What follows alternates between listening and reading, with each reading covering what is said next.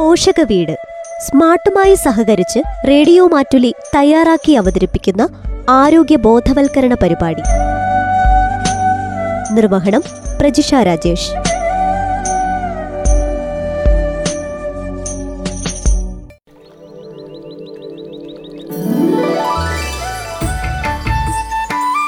നമസ്കാരം. എല്ലാ പ്രിയ ശ്രോതാക്കൾക്കും സ്വാഗതം. ഈ പരിപാടിയുടെ ഇന്നത്തെ അധ്യായത്തിൽ നവജാത ശിശു പരിചരണത്തെക്കുറിച്ച് ശ്രോതാക്കൾക്ക് കേൾക്കാം. വിവരങ്ങൾ പങ്കുവയ്ക്കുന്നത് കണ്ണൂർ ആസ്റ്റർ മിംസിലെ paediatrics and neonatology senior consultant doctor Nandakumar M K.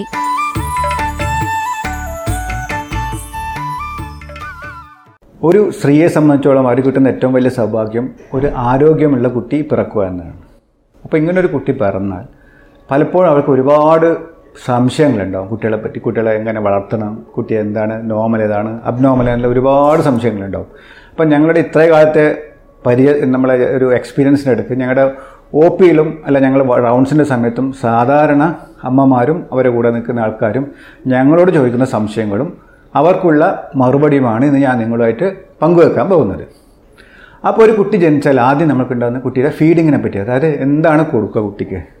അപ്പോൾ ഞാൻ സാധാരണ പറയാറുണ്ട്, നിങ്ങൾ ഒരമ്മ ആവണമെങ്കിൽ ആദ്യം ചെയ്യുന്നത് കുട്ടിക്ക് നിങ്ങൾ മുലപ്പാൽ മാത്രം കൊടുക്കുക. ആദ്യത്തെ ആറുമാസം മുലപ്പാൽ മാത്രം കൊടുക്കുക.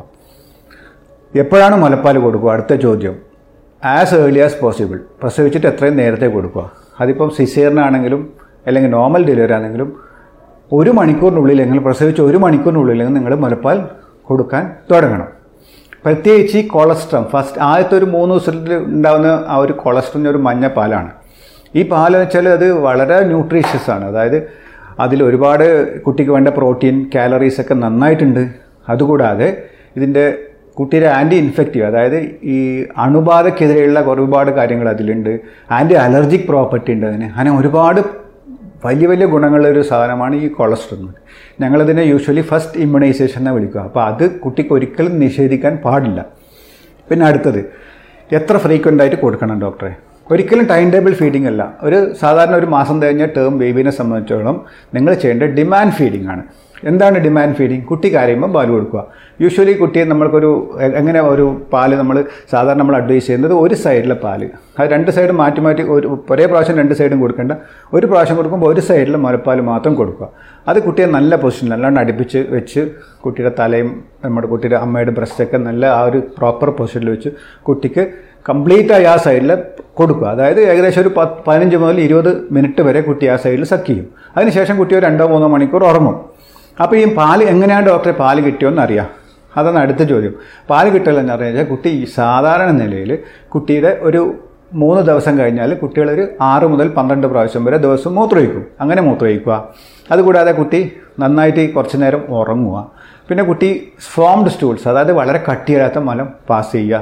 പിന്നെ ഏറ്റവും പ്രധാനം വെയിറ്റ് ഗെയിൻ. എന്താണ് വെയിറ്റ്? ആദ്യത്തെ ഒരു പത്ത് ദിവസം കുട്ടി സാധാരണ കുറച്ച് ഒരു ടെൻ പെർസെൻറ്റ് വരെ വെയിറ്റ് കുറയാം. അത് സാധാരണ ഒരു പത്ത് മുതൽ പതിനാല് ദിവസത്തിനുള്ളിൽ കുട്ടി ബർത്ത് വെയിറ്റ് റീഗെയിൻ ചെയ്യും. അതിനുശേഷം ഓരോ ദിവസവും ഏകദേശം ഒരു മുപ്പത് മുതൽ നാൽപ്പത് ഗ്രാം വെച്ചിട്ട് കുട്ടി കൂടണം എല്ലാ ദിവസവും. അങ്ങനെ വെയിറ്റ് ഗെയിനുള്ള കുട്ടി, ഞാനീ പറഞ്ഞ കാര്യങ്ങളൊക്കെ ഉണ്ടെങ്കിൽ അതിൻ്റെ അർത്ഥം കുട്ടിക്ക് ആവശ്യത്തിന് മുലപ്പാൽ കിട്ടുന്നതിന് നിങ്ങൾ വേറെ ഒന്നും കൊടുക്കണ്ട.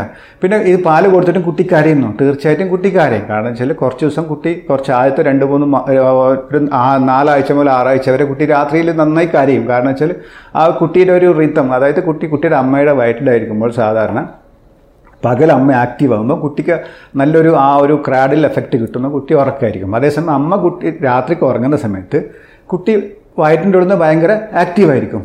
ഈ സൈക്കിൾ പുറത്തെത്തിയാലും കുറേ കാലം, ഏകദേശം രണ്ട് മാസത്തോളം ഇത് തുടരും. അപ്പോൾ കുട്ടികൾ സാധാരണയായിട്ട് പ്രസവിച്ച കുട്ടികൾ രാത്രി നന്നായിട്ട് കരയും. പിന്നെ കരയാൻ വേറെയും കുറേ കാരണങ്ങൾ. നിങ്ങൾ ടൈറ്റായിട്ടുള്ള ഡ്രസ്സ് ഇട്ടിട്ടാൽ കുട്ടി കരയാം, അത് കുട്ടി മൂത്രമൊഴിച്ചാൽ കരയാം, വയറ്റിൽ നിന്ന് പോയാൽ കരയാം, അല്ലെങ്കിൽ നമ്മൾ നാട്ടിൽ സാധാരണ കാണും കൊതുകൊക്കെ ഉള്ളതല്ല, കൊതുക് കൊതുക് കടിച്ചാൽ കരയാം. ഇതൊക്കെ കുട്ടികൾ കരയാൻ കാണും. വെറും വിശപ്പ് മാത്രമല്ല കുട്ടിയുടെ കരച്ചിലിൻ്റെ കാരണം നിങ്ങൾ മനസ്സിലാക്കുക. അതിനുവേണ്ടി നിങ്ങൾ വരെ പാൽപ്പൊടിയോ ഒന്നും കൊടുക്കേണ്ട യാതൊരു ആവശ്യമില്ല. പിന്നെ അടുത്തത് പാൽ കൊടുത്തിട്ടുള്ള ബർപ്പിങ്ങിനെ പറ്റി പറഞ്ഞു. അതായത് മുലപ്പാൽ കൊടുത്തോണ്ട് നിങ്ങളെപ്പോഴും കുട്ടിയെ നന്നായി പുറത്ത് തട്ടി കുട്ടിയുടെ ഗ്യാസ് ഒരു രണ്ടോ മൂന്നോ മിനിറ്റ് കട്ടി ഗ്യാസ് കളഞ്ഞ് കുട്ടിയെ കിടത്തണം. ഈ കുട്ടികൾ ചിലപ്പോൾ കുടിച്ച പാല് കുറച്ച് പുറത്തേക്ക് പാല് അത് റീഹൈഡ്രേഷൻ എന്നാണ് പറയുക, അത് വോമിറ്റിംഗ് അല്ല. അങ്ങനെ ഉണ്ടെങ്കിൽ കുട്ടിയെ തലഭാഗം പൊക്കി വെച്ച് കുറച്ച് നമ്മൾ ഇടത്ത് ഭാഗത്ത് ചെരിച്ചിട്ട് കിടത്തി കൊടുക്കുക. ഇതാണ് സാധാരണ നമ്മൾ ഈ പാല് കൊടുത്തതിന് ശേഷം ചെയ്യേണ്ട കാര്യങ്ങൾ. ഇനി ഈ മുലപ്പാൽ കൊടുക്കുന്ന സമയത്ത് മുലപ്പാൽ അമ്മക്ക് കൂടാൻ എന്താണെന്ന് വഴി അടുത്ത ചോദ്യമാണ്. അത് നിങ്ങൾ ചെയ്യേണ്ട ഒന്നുമില്ല, നിങ്ങൾ നന്നായിട്ട് വെള്ളം കുടിക്കുക, കുറച്ച് എക്സ്ട്രാ വെള്ളം കുടിക്കണം. നിങ്ങൾ അതുമാതിരി നല്ല ന്യൂട്രീഷ്യസ് ഫുഡ് അമ്മ കഴിക്കുക, അല്ലാണ്ട് അമ്മക്ക് വേറെ മരുന്നിൻ്റെ ഒന്നും സാധാരണ ആവശ്യങ്ങൾ വരാറില്ല. പിന്നെ അമ്മ കോൺഫിഡൻ്റ് ആയിരിക്കണം, എൻ്റെ കുട്ടിക്ക് എൻ്റെ പാല് കൊടുക്കാൻ പാല് കൊടുക്കാൻ എന്നെക്കൊണ്ട് പറ്റും, ഇത് മാത്രം മതി എന്നൊരു കോൺഫിഡൻസ് അമ്മയ്ക്കുണ്ടെങ്കിൽ ആറുമാസം നിങ്ങൾ മുലപ്പാൽ മാത്രം കൊടുത്താൽ മതി, വേറെ പാലുകളൊന്നും കൊടുക്കണ്ട. അതിനുശേഷം നമ്മൾ കോംപ്ലിമെൻ്ററി ഫീഡ് സ്റ്റാർട്ട് ചെയ്യാം. ചുരുങ്ങിയത് രണ്ട് കൊല്ലെങ്കിലും നമ്മൾ മുലപ്പാൽ കണ്ടിന്യൂ ചെയ്യണം. അടുത്തത് കുട്ടിയെ പൊതിഞ്ഞു വെക്കേണ്ടത്. നമ്മുടെ നാട്ടിൽ സാധാരണ ഇപ്പം പ്രത്യേകിച്ച് മഴക്കാലം ഇതെല്ലാം കുട്ടിയെ നന്നായിട്ട് പൊതിഞ്ഞു വെക്കേണ്ടത്. അതിന് നമ്മൾ ഇവൻ തല വരെ കവർ ചെയ്യാം കുട്ടിയുടെ. അപ്പം ഇത് നമ്മൾ സാധാരണ ഇങ്ങനെ പൊതിഞ്ഞു വെക്കേണ്ട ആദ്യത്തെ രണ്ട് മാസം കുട്ടിയെ പൊതിഞ്ഞു വെക്കുക. രണ്ട് മാസത്തിന് ശേഷം നമ്മൾ കുട്ടിയെ അങ്ങനെ ശക്തമായിട്ട് പൊതിഞ്ഞു വെക്കേണ്ട ആവശ്യമില്ല. കാരണം വെച്ചാൽ കുട്ടി കയ്യും കാലും നീട്ടി കളിക്കേണ്ട പ്രായം തുടങ്ങുകയാണ്. പ്രീ ടൈം ബേബി, അതായത് വെയിറ്റ് കുറഞ്ഞ ബേബിയോ അല്ലെങ്കിൽ പ്രീ ടൈം ആണെങ്കിൽ നമ്മൾ യൂഷ്വൽ ഒരു രണ്ട് രണ്ടര കിലോയിൽ താഴെയുള്ള കുട്ടികളാണ് നമ്മൾ സാധാരണ ആ കുട്ടിക്ക് സോക്സോ അല്ലെങ്കിൽ തൊപ്പിയോ ഇടുന്നത് ഇപ്പം നല്ലതായിരിക്കും. ഇതാണ് നമ്മൾ ചൂട് കൊടുക്കുന്നതിനെ പറ്റി പറയാനുള്ളത്. പിന്നെ അടുത്ത ചോദ്യം കുളിപ്പിക്കുന്നതിനെ പറ്റിയാണ്. നമ്മൾ സാധാരണ കുട്ടിയുടെ പൊക്കിൽ കൂടി വീഴുന്നത് വരെ കുളിപ്പിക്കേണ്ട ആവശ്യമില്ല, തുടച്ചു കൊടുത്താൽ മതി, കുളിപ്പിക്കേണ്ട ആവശ്യമില്ല. അപ്പം എപ്പോഴാണ് കുളിപ്പിക്കാൻ തുടങ്ങുക? പൊക്കിൽ കൂടി വീണ് കഴിഞ്ഞാൽ കുട്ടിയെ സാധാരണ നമുക്ക് ലൂക്ക് വാം വാട്ടറിൽ കുളിപ്പിക്കാൻ തുടങ്ങാം. പിന്നെ അടുത്ത ചോദ്യം ഓയിൽ മെസ്സേജ്. ഇത് ഡോക്ടറെ ഓയിൽ യൂസ് ചെയ്യാൻ പറ്റുന്നു? അപ്പോൾ സാധാരണ ഞങ്ങൾ പറയുന്നത് നമ്മൾ ഇന്ത്യൻ കസ്റ്റം അനുസരിച്ച് എല്ലാവരും നിങ്ങൾക്കറിയാം ഓയിൽ നമ്മൾ എന്തായാലും യൂസ് ചെയ്യും. അപ്പോൾ ഇതിന് പല സയൻറ്റിഫിക്കായിട്ട് പ്രൂവൺ ബെനിഫിറ്റ്സും കാണുന്നുണ്ട്. എന്തൊക്കെയാണത്? ഓയിൽ മെസ്സേജ് നമ്മൾ സാധാരണ തുടങ്ങുക രണ്ടോ മൂന്നോ ആഴ്ച കഴിയുമ്പോൾ ഓയിൽ മെസ്സേജ് നിങ്ങൾക്ക് കുട്ടിക്ക് തുടങ്ങാം. ഈ ഓയിൽ മെസ്സേജ് ഉണ്ടാകുമ്പോൾ ഒന്ന് ഈ ബോണ്ട് കുട്ടി ഇതെല്ലാം നല്ല അധികം കുട്ടികളും നമ്മൾ ഓയിൽ മെസ്സേജ് എൻജോയ് ചെയ്യും. എന്തായാലും ഇതിന് ഒരുപാട് സയൻറ്റിഫിക്കലി പ്രൂവൺ ബെനിഫിറ്റ്സ് ഉണ്ട്. ഇത് നമ്മുടെ സ്കിൻ സർക്കുലേഷൻ കൂട്ടും, അതുമാതിരി മസിൽ ടോണിന് കൂട്ടാൻ നന്നായിട്ട് ഇത് കൂട്ടാൻ നല്ലതാണ്. ഇതുമായിട്ടുള്ള ഒരുപാട് സഹായം. പിന്നെ അതുമാതിരി ഇതൊരു എക്സ്ട്രാ കാലറി വരെ കുട്ടിക്ക് പ്രൊവൈഡ് ചെയ്യും. കാരണം വെച്ചാൽ ഈ ഓയിൽ സ്കിന്നിൽ വഴി അബ്സോർബ് ചെയ്ത് കുട്ടികൾക്ക് പ്രത്യേകിച്ച് പ്രീ ടൈം ബേബീസിനൊക്കെ ഈ ഓയിൽ മെസ്സേജ് ഭയങ്കര യൂസ്ഫുള്ളുള്ളൊരു കാര്യമാണ്. ഇതാണ് ഓയിൽ മെസ്സേജിനെ പറ്റി. അടുത്തതിന് ചോദ്യം വരാൻ വന്നത് വയറ്റിൽ നിന്ന് പോകുന്നതിനെ പറ്റിയാണ്. സാധാരണ നില ഇപ്പം ഈ മുലപ്പാൽ കൊടുക്കുന്ന കുട്ടികൾ ചില സമയത്ത് ആദ്യത്തെ മല നിങ്ങൾക്കറിയാലോ, ഒരു മെക്കോണിയം എന്നുള്ളത്. ഈ മെക്കോണിയം യൂഷ്വലി ആ കറുത്ത മല ആണ്. അത് യൂഷ്വലി ആദ്യത്തെ രണ്ടോ മൂന്നോ ദിവസം മെക്കോണിയം പോകും. അത് പോയി കഴിഞ്ഞിട്ട് പിന്നെ നമ്മൾ സാധാരണ മഞ്ഞ പച്ച കളറിലൊരു മലം, പിന്നെ മഞ്ഞ കളറായി സാധാരണ നമ്മൾ ട്രാൻസിഷണൽ സ്റ്റൂൾ എന്ന് പറയും. ഈ സ്റ്റേജിൽ ചിലപ്പോൾ കുട്ടി മലം കുറച്ച് കൂടുതൽ പോയി എന്ന് വരാം. അത് നമ്മൾ വയറ്റിന് പോക്കായിട്ട് എടുക്കേണ്ട യാതൊരു ആവശ്യമില്ല. കുട്ടിക്ക് ക്ഷീണമില്ല, വേറെ കുഴപ്പമില്ലെങ്കിൽ അത് സാധാരണ നോർമലായിട്ടുള്ളൊരു സംഭവമാണ്. സാധാരണ മുലപ്പാൽ കുടിക്കുന്ന കുട്ടികൾ ഒരു ദിവസം അഞ്ചോ ആറോ തവണ വയറ്റിന് പോയി എന്ന് വരാം. ചിലപ്പോൾ കുട്ടികൾ രണ്ടോ മൂന്നോ ദിവസം കൂടുമ്പോൾ മാത്രം വയറ്റിന് പോവുകയും ചെയ്യും. അതായത് പോകുന്നത് നോർമൽ ഫോംഡ് സ്റ്റൂൾ, അതായത് വളരെ കട്ടിയുള്ള മല അല്ലെങ്കിൽ നമ്മൾ അതിനെപ്പറ്റി യാതൊരു ടെൻഷനും എടുക്കേണ്ട കാര്യമില്ല, അത് കുട്ടി നോർമലാണ്. പിന്നെ മലത്തിൻ്റെ കളർ ശ്രദ്ധിക്കണം നിങ്ങൾ. എപ്പോൾ നമ്മൾ മല ഈ വെള്ള കളറിലെ മലം അല്ലെങ്കിൽ ക്ലേ കളറിലെ മലമൊക്കെയാണ് നമ്മൾ വളരെ ഗൗരവത്തിലെടുത്ത് അപ്പം തന്നെ ഡോക്ടറെ അറിയിക്കേണ്ടതാണ്. പിന്നെ മലത്തിൽ നമ്മൾ കാണുന്ന വേറൊരു പ്രശ്നം ബ്ലഡ് ഉണ്ടോ നോക്കണം. ബ്ലഡത്തിൽ ബ്ലഡ് പോകണമെങ്കിൽ ഉടനെ തന്നെ നിങ്ങൾ ഡോക്ടറെ അറിയിക്കണത്. പിന്നെ അടുത്തത് മൂത്രം. മൂത്രം പോകുന്നത് പിന്നെ സാധാരണ ഇരുപത് ഇരുപത്തിനാല് മുതൽ നാൽപ്പത്തെട്ട് മണിക്കൂറിൽ മൂത്രം ഒഴിച്ചിരിക്കണം. അതുമാതിരി നമ്മളെ മെക്കോണിയം ഇരുപത്തിനാല് മണിക്കൂറിൽ പോകണം, മൂത്രം സാധാരണ ഈ നാൽപ്പത്തെട്ട് മണിക്കൂറിനുള്ളിൽ പോകണം. അപ്പോൾ സാധാരണ മൂത്രം ഒഴിക്കുമ്പോൾ തുടക്കത്തിൽ കുട്ടികൾ എന്താ ഉണ്ടാവും ഒരു മുക്കലും ഒക്കെ ഉണ്ടാവും, പിരിച്ചതായിട്ടുണ്ടാവും. ഈ മുക്കൽ സാധാരണ നമ്മൾ സാധാരണ ഈ ന്യൂ ബോണിന് നോർമലാണ് ഈ മുക്കൽ.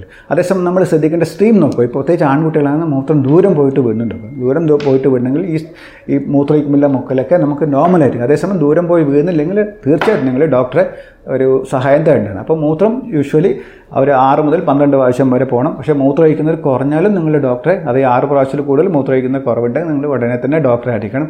അതുപോലെ മൂത്രത്തിൻ്റെ കളർ വളരെ ഡാർക്ക് കളേർഡ് യൂറിനാണ് നിങ്ങൾ ഡോക്ടറെ അറിയിക്കണം. അടുത്ത സാധാരണയുള്ളൊരു കംപ്ലൈൻ്റാണ് ഛർദി. അപ്പോൾ ഛർദി എന്ന് പറഞ്ഞാൽ നമ്മൾക്ക് ഞാൻ നേരത്തെ പറഞ്ഞ പോലെ തന്നെ ഛർദി സാധാരണ നമ്മൾ പാല് കുടിച്ച ഉടനെ നമ്മൾ പേരുത്തിട്ട് തേട്ടി വരുന്നത് നമ്മൾ ഛർദി എന്നല്ല പറയാൻ, റീഹൈഡ്രേഷൻ എന്ന് പറയാം. പക്ഷേ എന്താ എങ്ങനെ നമുക്ക് എങ്ങനെ ഡിഫറൻഷ്യേറ്റ് ചെയ്യാൻ പറ്റും യഥാർത്ഥ ഛർദിയും ഡിഫ ഈ റീഹൈഡ്രേഷൻ? യഥാർത്ഥ ഛർദി വെച്ചാൽ കുട്ടി മഞ്ഞ നിറത്തിൽ ഛർദിക്കുക, അല്ലെങ്കിൽ ദൂരം പോയി പ്രൊജക്റ്റൈൽ വോമിറ്റിംഗ് എന്ന് പറയും, കുറേ ദൂരം പോയിട്ട് ഛർദി ഛർദിച്ചത് വീഴുക. അതുപോലെ കുട്ടിക്ക് വയറ് വീർത്തി വരിക, കുട്ടിക്ക് ഛർദിച്ചതിന് ശേഷം വളരെ ക്ഷീണം തോന്നുക, കുട്ടി മൂത്രമൊഴിക്കുന്നത് കുറയുക, അതുമാതിരി കുട്ടി വയറ്റുന്നത് പോകുന്നത് വളരെ കുറവുക, കുട്ടിക്ക് പനി വരിക. ഇതൊക്കെ ഉണ്ടെങ്കിൽ ഈ ഛർദി നമ്മൾ ഗൗരവത്തിലെടുക്കണം. അതുമാതിരി കുട്ടി വെയിറ്റ് കൂടാതിരിക്കുക. ഇതൊക്കെ ഉണ്ടെങ്കിൽ ഉടനെ തന്നെ നിങ്ങൾ ഡോക്ടറെ സഹായം തരണം. അല്ലാത്ത നമ്മൾ റീഹൈഡ്രേഷനോ അത് നിങ്ങൾ പേടിക്കേണ്ടതെന്നില്ല. നിങ്ങൾ കുട്ടിയെ മുലപ്പാൽ കൊടുത്ത് നന്നായി ബർപ്പ് ചെയ്ത് ആ പോസിഷൻ നേരത്തെ പറഞ്ഞ് തലഭാഗം പൊക്കി വെച്ച് കുറച്ച് കഴിഞ്ഞ് ഇടത്ത് ഭാഗത്ത് ചിരിച്ച് കിടത്തുന്ന ഒരേ ഇത് സാധാരണ കുട്ടി വളരുന്നതിന് കണക്കായിട്ട് അത് ശരിയായി വരികയും ചെയ്യും. പിന്നെ സ്കിൻ കെയർ, നിങ്ങൾ കുട്ടിയെ തൊടുമ്പോൾ ഇപ്പോൾ ശ്രദ്ധിക്കേണ്ടത് നിങ്ങളെ കൈ വളരെ വളരെ വൃത്തിയായിരിക്കണം. പിന്നെ കണ്ണിൻ്റെ കെയറാണ് അടുത്തത്. അപ്പോൾ കണ്ണിന് നിങ്ങൾ സാധാരണ പ്രസവിച്ച കുട്ടികൾ നിങ്ങൾക്ക് വേണമെങ്കിൽ കണ്ണ് സാധാരണ നല്ല വൃത്തിയുള്ള കോട്ടൺ തുണി സലൈനിലാറ്റം സോക്ക് ചെയ്ത് മീഡിയൽ സൈഡിൽ നിന്ന് ലാറ്ററൽ സൈഡിലേക്ക് നമുക്കത് ക്ലീനാക്കി കൊടുക്കാം സാധാരണ. പിന്നെ കണ്ണിനുണ്ടാകുന്ന പ്രശ്നം, നമ്മൾ ഈ കണ്ണിൽ നിന്ന് വെള്ളം വന്നു കൊടുക്കുക, അത് നമ്മൾ നാസോ ലാക്രിമൽ ഡക്റ്റ് ഒബ്സ്ട്രക്ഷൻ കൊണ്ടാണ്. അത് നിങ്ങൾ എന്താ ചെയ്യേണ്ടത്, നിങ്ങൾ മസാജ് ചെയ്ത് കൊടുക്കുക. അങ്ങനെ വെച്ചാൽ കണ്ണിൻ്റെ ഈ മീഡിയൽ സൈഡിൽ നിന്ന് താഴോട്ട് ഇങ്ങനെ ഈ സൈഡിലേക്ക് നമ്മൾ മസാജ് കൊടുക്കുക. ആ ദിവസം ഒരു ഇരുപതോ മുപ്പതോ പ്രാവശ്യം നിങ്ങൾ ചെയ്ത് കൊടുക്കുക. പിന്നെ യാതൊരു കാരണവശാലും നിങ്ങൾ കൺമഷി, പൗഡർ ഈ വക സാധനങ്ങൾ കുട്ടിക്ക് ഉപയോഗിക്കാൻ പാടില്ല. ഉപയോഗിച്ചാൽ സാധാരണ കുട്ടിക്ക് തന്നെ വേണ്ട, ഈ വക പ്രശ്നമുള്ള കുട്ടിക്ക് ഇതൊക്കെ പിന്നീടും കൂടാനാണ് സാധ്യത. പിന്നെ കുട്ടിക്ക് ഉണ്ടാകുന്ന ഒരു പ്രശ്നമാണ് മഞ്ഞ. പ്രസവിച്ചിട്ട് സാധാരണ മിക്കവാറും എൺപത് മുതൽ എൺപത് ശതമാനം കുട്ടിക്കും നമ്മൾ ഫിസിയോ നോർമൽ ഫിസിയോളജിക്കൽ ജോണ്ടിസ് എന്നൊരു സംഭവമുണ്ട്. അത് കുട്ടികൾക്ക് ഉണ്ടാവും, എല്ലാ കുട്ടികൾക്കും ഉണ്ടാവും. എപ്പോഴാണ് നമ്മളത് സീരിയസ് ആയി എടുക്കുക വെച്ചാൽ ഈ ഇരുപത്തിനാല് മണിക്കൂറിനുള്ളിൽ മഞ്ഞ നിങ്ങൾ കാണുക, അതുമാതിരി കയ്യിൻ്റെ സോളും പാമൊക്കെ മഞ്ഞയായി കാണുക, നിങ്ങൾക്ക് തൊടുമ്പോൾ തന്നെ കുട്ടി വളരെ മഞ്ഞ കൂടുതൽ. അതുമാതിരി അമ്മയുടെ ഗ്രൂപ്പ് നെഗറ്റീവ് ഗ്രൂപ്പാവാം, അതുമാതിരി അമ്മയുടെ ഗ്രൂപ്പ് ഓ പോസിറ്റീവ്, കുട്ടിയുടെ എ ഒ ബി ഒ ആവും. ഇങ്ങനെ കുട്ടികൾക്ക് മഞ്ഞ കൂടുതൽ കണ്ട ഉടനെ തന്നെ നിങ്ങൾ ഡോക്ടറെ കാണിക്കണം. ഈ ഫിസിയോളജിക്കൽ ജോണ്ടിസ് സാധാരണ ഒരു നാലഞ്ച് ദിവസം നമുക്ക് കൂടും. പിന്നെ സാധാരണ കുറഞ്ഞ് ഒരു മാസം തേഞ്ഞ കുട്ടിയാണെങ്കിൽ രണ്ടാഴ്ചയും, മാസം തികയാത്ത പ്രീ ടൈം ബേബീസാണ് യൂഷ്വലി മൂന്നാഴ്ചയും അത് നോർമലായിട്ടുണ്ടാകും. പിന്നെ അതിന് ശേഷം നിങ്ങൾ മഞ്ഞ ശ്രദ്ധിക്കുന്നുണ്ടെങ്കിൽ തീർച്ചയായിട്ടും നിങ്ങൾ ഡോക്ടറെ കാണണം. ഡോക്ടറെ കണ്ട് നിങ്ങൾ അതിൻ്റെ കാരണം അന്വേഷിക്കണം. പിന്നെ ഈ മഞ്ഞയുടെ വേറെ പറയാനുള്ള, മഞ്ഞ ഉള്ള സമയത്ത് കുട്ടി വെള്ളനിറത്തിലോ അല്ല ക്ലേ കളർ സ്റ്റൂൾ പോകാം, വളരെ ഡാർക്കായി യൂറിൻ പോകുന്ന ഉടനെ തന്നെ നിങ്ങൾ ഡോക്ടറെ സഹായം തേടേണ്ടതാണ്. പിന്നെ കാണുന്ന ചില നോർമലായിട്ട് നമുക്ക് അബ്നോർമലായി നോർമലിലെ സംഭവം അബ്നോർമലായി തോന്നുന്ന ചില കാര്യങ്ങൾ ഇനി പറയുമ്പോൾ, ഒന്നാമത്തേത് സാക്സ് കാപ്പുട്ട് സക്സിഡേനി എന്ന് പറയുന്നത്. അതായത് നമ്മൾ പ്രസവിച്ച് പ്രത്യേകിച്ച് നോർമൽ ഡെലിവറി കഴിഞ്ഞൊരു കുട്ടിയുടെ തലയിൽ ചിലപ്പോൾ നമുക്ക് ചെറിയ സോഫ്റ്റ് സ്വെല്ലിംഗ് ആണ്, നമ്മൾ കാപ്പുട്ട് സക്സിഡേനി എന്ന് പറയും. ഇത് സാധാരണ പ്രസവിച്ച് കുറച്ച് ദിവസമുള്ളത് നോർമലായിട്ട് വരും, അത് തന്നെ പോകും. അത് ശരിക്കും തലയിലുണ്ടാകുന്ന ചെറിയൊരു നീര് മാത്രമാണ്. അടുത്തതാണ് ചില കുട്ടികളുടെ ഈ നമ്മളെ മാസ്റ്റേറ്റിസ് നിയോനാറ്റർന്ന്, അതായത് കുട്ടിയുടെ ചില ബ്രസ്റ്റ് നോഡ്യൂൾസ് കുറച്ച് കട്ടിയായിട്ട് തടിപ്പ് കാണാം ബ്രസ്റ്റിൻ്റെ നമ്മളെ ഇവിടെ രണ്ട് സൈഡിലും. അതും ഈ പറഞ്ഞ ഹോർമോണിൻ്റെ ഒരു പ്രശ്നം കൊണ്ട് വരുന്നതാണ്. അതിന് നിങ്ങൾ ആദ്യം ചെയ്യേണ്ടത്, അത് നിങ്ങൾ ഒരു തരത്തിലും അത് ഞെക്കിപ്പിഞ്ഞ് അതിൻ്റെ പാല് കളയാനും ശ്രമിക്കരുത്. അങ്ങനെ ചെയ്താൽ അത് ഇൻഫെക്ഷൻ വരും, അതും കുറച്ച് ആഴ്ച കഴിയുമ്പോൾ തന്നെ പോകുന്നൊരു നോർമൽ ഫിനോമനാണ്. അതിന് പ്രത്യേകിച്ച് നമ്മളൊന്നും ചെയ്യേണ്ട കാര്യമില്ല. പിന്നെ സ്കിന്നിൽ കാണുന്ന ചില പ്രശ്നങ്ങളാണ്, അത് എറിത്മ ടോക്സിക് എന്ന് പറഞ്ഞ ചില റാഷസ്. ഇത് സാധാരണ ഒരു മൂന്നോ നാലോ ദിവസം കഴിഞ്ഞ് ഒരു ഒരു ഒരാഴ്ചക്കുള്ളിൽ കംപ്ലീറ്റ് അത് പോകും. അത് നിങ്ങൾ പേടിക്കേണ്ടോ, അതിന് വേറൊരു ക്രീം പരണ്ടോ ലോഷൻ പരണ്ടോ യാതൊരു ആവശ്യമില്ല. ആ സമയത്ത് വേണമെങ്കിൽ കുറച്ച് നിങ്ങൾ ഓയിലൊക്കെ തടന്നത് കുറച്ച് ഒഴിവാക്കിയാൽ മാത്രം മതിയാവും, വേറൊന്നും അതിന് ആവശ്യമില്ല. പിന്നെ അടുത്തത് നമ്മൾ വേറൊരു പ്രശ്നം കാണുന്നത് ഈ മിലിയ മിലിയ എന്ന് പറയുന്നത്, നമ്മൾ മൂക്കിൻ്റെ അറ്റത്തെല്ലാം കാണുന്ന ചെറിയ ചെറിയ ഒരു സ്പോട്ടുമാര്, ഇതൊക്കെ നോർമലായിട്ടുള്ള സംഭവമാണ്, അത് പോകും. പിന്നെ മംഗോളിയൻ സ്പോട്ട് വരെ, അതേ കുട്ടിയുടെ ബാക്കിൽ നല്ല നീല കളർത്ത് കാണുന്ന ചില പാച്ചസ്, അതും യാതൊരു തരത്തിലും പേടിക്കേണ്ട ആവശ്യമില്ല. അത് കുറച്ച് മാസങ്ങൾ കഴിയുമ്പോൾ തന്നെ പോകുന്നൊരു നോർമലായിട്ടുള്ളൊരു ഫിനോമിനാണ്. പിന്നെ വൈകുന്നേരമുള്ള കരച്ചിൽ, അതാണ് ഈവനിങ് കോളിക്ക്, അത് ഇൻഫൻറ്റൽ കോളിക്ക് എന്ന് പറയും നമ്മൾ. അത് വളരെ കോമൺ ആയിട്ടുള്ളൊരു പ്രശ്നമാണ്. അപ്പോൾ അതെന്താണ് കാര്യം, എന്താണത്? സാധാരണ കുട്ടികൾ പറഞ്ഞു വൈകുന്നേരം പ്രസവിച്ച് കുറച്ച് കാലം രാത്രിയിലും വൈകുന്നേരം കുറച്ച് കരച്ചിൽ കൂടും. പക്ഷേ ഇത് പറഞ്ഞാൽ ഭയങ്കരമായി കുട്ടി നമ്മൾ ഡിസ്റ്റർബിംഗ് ആയിട്ടൊരു കരച്ചിലായിരിക്കും. അപ്പോൾ ആദ്യം ശ്രദ്ധിക്കേണ്ടത് ഇതെന്താണ് ഈവനിങ് കൊണ്ട് കാണിച്ചതെന്ന്. കുട്ടി പാൽ കുടിക്കുമ്പോഴും കുട്ടി കരയുമ്പോഴും ഉള്ളിൽ പോകുന്ന ആ ഒരു ഗ്യാസാണ് ഈ പ്രശ്നങ്ങൾ ഉണ്ടാക്കുന്നത്. അപ്പോൾ നമ്മൾ നല്ല പൊസിഷനിൽ, അതായത് നമ്മൾ അപ്രോപ്രിയേറ്റ് പൊസിഷനിൽ വെച്ച് നന്നായി കുട്ടിക്ക് പാൽ കൊടുത്ത് ബർപ്പ് ചെയ്താൽ ഇത് സാധാരണ നമുക്ക് ഒരു പരിധിവരെ നിയന്ത്രിക്കാനാവും. പിന്നെ എന്നാലും വരുന്നുണ്ട്. പിന്നെ നിങ്ങൾ അമ്മയുടെ ഡയറ്റിന് ചെറിയൊരു ഒരു ഇൻഫ്ലുവൻസ് ഉണ്ട്. അമ്മ അമ്മ സാധാരണ കഴിക്കുന്ന ചില പലപ്പോഴും നമ്മൾ പ്രസവ രക്ഷ കഴിക്കുന്ന കുറേ മരുന്നുകളുണ്ട്. ആ മരുന്നൊക്കെ ഈ സമയത്ത് ഒഴിവാക്കുന്നതായിരിക്കും നല്ലത്. പിന്നെ ഇങ്ങനെ വല്ലാതെ കരയുന്നുണ്ടെങ്കിൽ ആ സമയത്ത് കുട്ടിയെ എടുത്തൊന്ന് പുറത്തിലിറങ്ങി ഒന്ന് നടക്കുക. എന്നിട്ടുണ്ടെങ്കിൽ ഡോക്ടറെ സഹായം തേടി നിങ്ങൾ സൈമത്തിക്കോൺ പോലുള്ള ചില ഡ്രോപ്സ് കിട്ടും നിങ്ങൾക്ക്, ആൻറ്റി വരും. അപ്പം നമ്മളിപ്പോൾ സാധാരണ ചെയ്യുക ഈ ഡയപ്പർ, നമ്മൾ സാമ്പത്തികത്തിൽ ആലോചിച്ച് ഡയപ്പർ നനഞ്ഞ ഡയപ്പർ മാറ്റാതിരിക്കും. ഈ നനഞ്ഞ ഡയപ്പർ മാറ്റാതിരുന്ന ഡെഫിനറ്റ്ലായിട്ട് അവിടെ ഈ കുട്ടിക്ക് അവിടെ നനഞ്ഞുകൊണ്ടിരിക്കുമ്പോൾ അവിടെ ഇതുപോലെ റാഷ് വരും. അത് കുറച്ചുകൂടെ കഴിഞ്ഞാൽ അവിടെ ഇൻഫെക്ഷൻ വരാൻ വരെ സാധ്യത. അപ്പോൾ നമ്മളതിൻ്റെ പ്രധാന ചികിത്സ എന്താണ്, ഡയപ്പർ യൂസ് ചെയ്യണമെങ്കിൽ അത് നനഞ്ഞ ഡയപ്പർ ഉടനെ മാറ്റുക. പിന്നെ ഈ ഏരിയ എപ്പോഴും നമ്മൾ നന്നായിട്ട് ഒപ്പി കൊടുക്കുക, അതായത് മോപ്പ് ചെയ്ത് കൊടുത്തിരിക്കുക, അത് ഡ്രൈ ആക്കി വെക്കുക അങ്ങനത്തെ ഏരിയകൾ. പിന്നെ അടുത്തത് ഈ തുണി ചിലപ്പോൾ ഡയപ്പറേ യൂസ് ചെയ്യും. ഇത് ഡയപ്പർ യൂസ് ചെയ്താലും അതും നിങ്ങൾ ഒരിക്കലും വെറ്റായ ആ ഒരു തുണിയോ അവിടെ ഒരിക്കലും വെക്കാൻ പാടില്ല. അത് നിങ്ങൾ അപ്പം ക്ലീൻ ആക്കിയിട്ട് കൊടുക്കുക. പിന്നെ ഡെഫിനറ്റ് നിങ്ങൾ ആലോചിക്കേണ്ട പ്രത്യേക കാരണം വാക്സിനേഷനെ ഇമ്മ്യൂണൈസേഷനെ പറ്റിയാണ്. അപ്പം സാധാരണ നമ്മൾ പ്രസവിച്ച ഉടനെ കൊടുക്കുന്ന വാക്സിൻസ് എന്തൊക്കെയാണ്? ബി സി ജി, ഹെപ്പറ്റൈറ്റിസ് ബിയും ഒ പി വിയും. ഇത് നിങ്ങൾ ഡിസ്ചാർജായി പോകുന്നതിന് മുമ്പേ തന്നെ ഈ മൂന്ന് വാക്സിൻ എടുത്തു ഉറപ്പാക്കണം. അതുകൂടാതെ കുട്ടിക്ക് പിന്നെ ആറാഴ്ച, പത്താഴ്ച, പതിനാലാഴ്ച കൂടുമ്പോൾ നമ്മൾ കൊടുക്കേണ്ട എല്ലാ വാക്സിൻസും ഡോക്ടറുടെ ആ ഒരു പിന്നെ ഉപദേശത്തോടെ കുട്ടിക്ക് കൊടുക്കണം. ആ സമയത്ത് വാക്സിൻ എടുക്കാൻ പോകുമ്പോൾ കുട്ടിയുടെ വെയിറ്റ് നോക്കാം, വെയിറ്റ് ഗെയിൻ നോക്കാം, അങ്ങനെ കുട്ടിയുടെ വേണ്ട പ്രശ്നങ്ങളുണ്ട് ഡോക്ടറായിട്ട് ഡിസ്കസ് ചെയ്യാം. ഇതൊക്കെ നിങ്ങൾ എന്തായാലും റെഗുലർ ചെയ്യാൻ ഡോക്ടർ തീർച്ചയായിട്ടും ഹോസ്പിറ്റലിൽ നിങ്ങൾ ഈ വാക്സിനേഷൻ കാർഡ് തീർച്ചയായിട്ടും ചോദിച്ചു വാങ്ങണം. ഇത് നിങ്ങൾ ചെയ്യണം.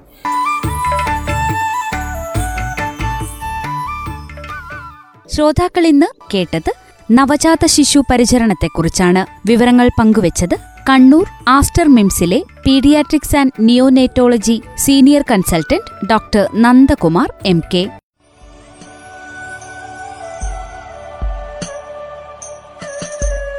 പോഷക വീട് സ്മാർട്ടുമായി സഹകരിച്ച് റേഡിയോമാറ്റുലി തയ്യാറാക്കി അവതരിപ്പിക്കുന്ന ആരോഗ്യ ബോധവൽക്കരണ പരിപാടി. നിർവഹണം പ്രജിഷ രാജേഷ്.